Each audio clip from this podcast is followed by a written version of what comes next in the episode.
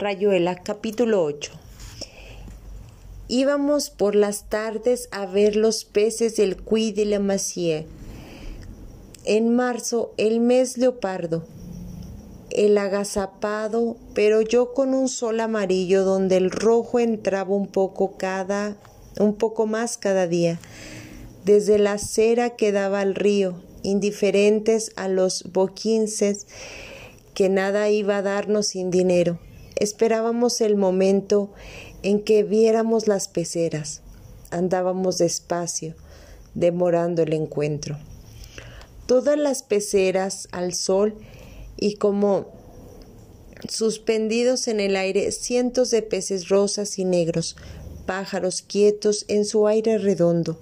Una alegría absurda nos tomaba de la cintura y vos cantabas arrastrándome a cruzar la calle, a entrar en el mundo de los peces colgados del aire.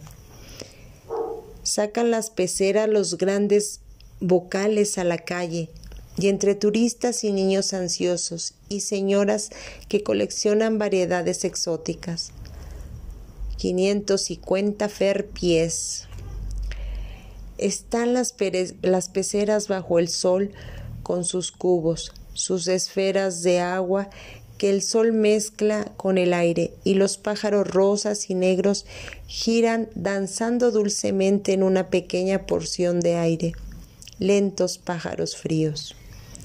Los mirábamos jugando a acercar los ojos al vidrio y pegando la nariz, encolerizando a las viejas vendedoras armadas de redes de caza mariposas acuáticas y comprendíamos cada vez peor lo que es un pez.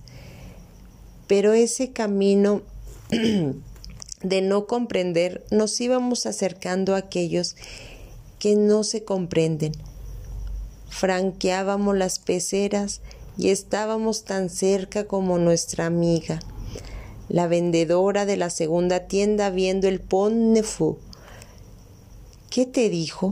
El agua fría los mata. Es triste el agua fría. Y yo pensaba en la mucama del hotel que me daba consejos sobre el helecho. No lo riegue, pongo un plato con agua abajo de la maceta, entonces cuando él quiera beber, bebe, y cuando no quiera, no bebe. Y pensábamos en esas cosas increíbles que habíamos leído de un pez solo en una pecera se entristece y entonces basta ponerle un espejo y el pez vuelve a estar contento. Encontrábamos en la tienda donde las variedades más delicadas tenían peceras especiales con termómetro y gusanitos rojos. Descubríamos entre exclamaciones que enfurecían a las vendedoras tan seguras de que no les compraríamos nada a 550 ferpies. Los compartimientos, los amores, las formas. Era el tiempo delicuescente, algo como chocolate muy fino o pasta de naranja y martiniquesa en que nos emborrachábamos de metáforas y analogías buscando siempre entrar. Y ese pez era perfectamente Giotto. ¿Te acordarás? Y esos dos jugaban como perros de jade, o un pez era la exacta sombra de una nube violeta. Descubríamos cómo la vida se instala en formas privadas de tercera dimensión, que desaparecen, si se pone de filo o dejan apenas una rayita rosada inmóvil vertical en el agua. Un golpe de atleta y monstruosamente está de nuevo ahí con ojos, bigotes, aletas y de vientre a veces saliéndole y flotando una transparente cinta de excremento que no acaba de soltarse. Un lastre que de golpe los pone entre nosotros.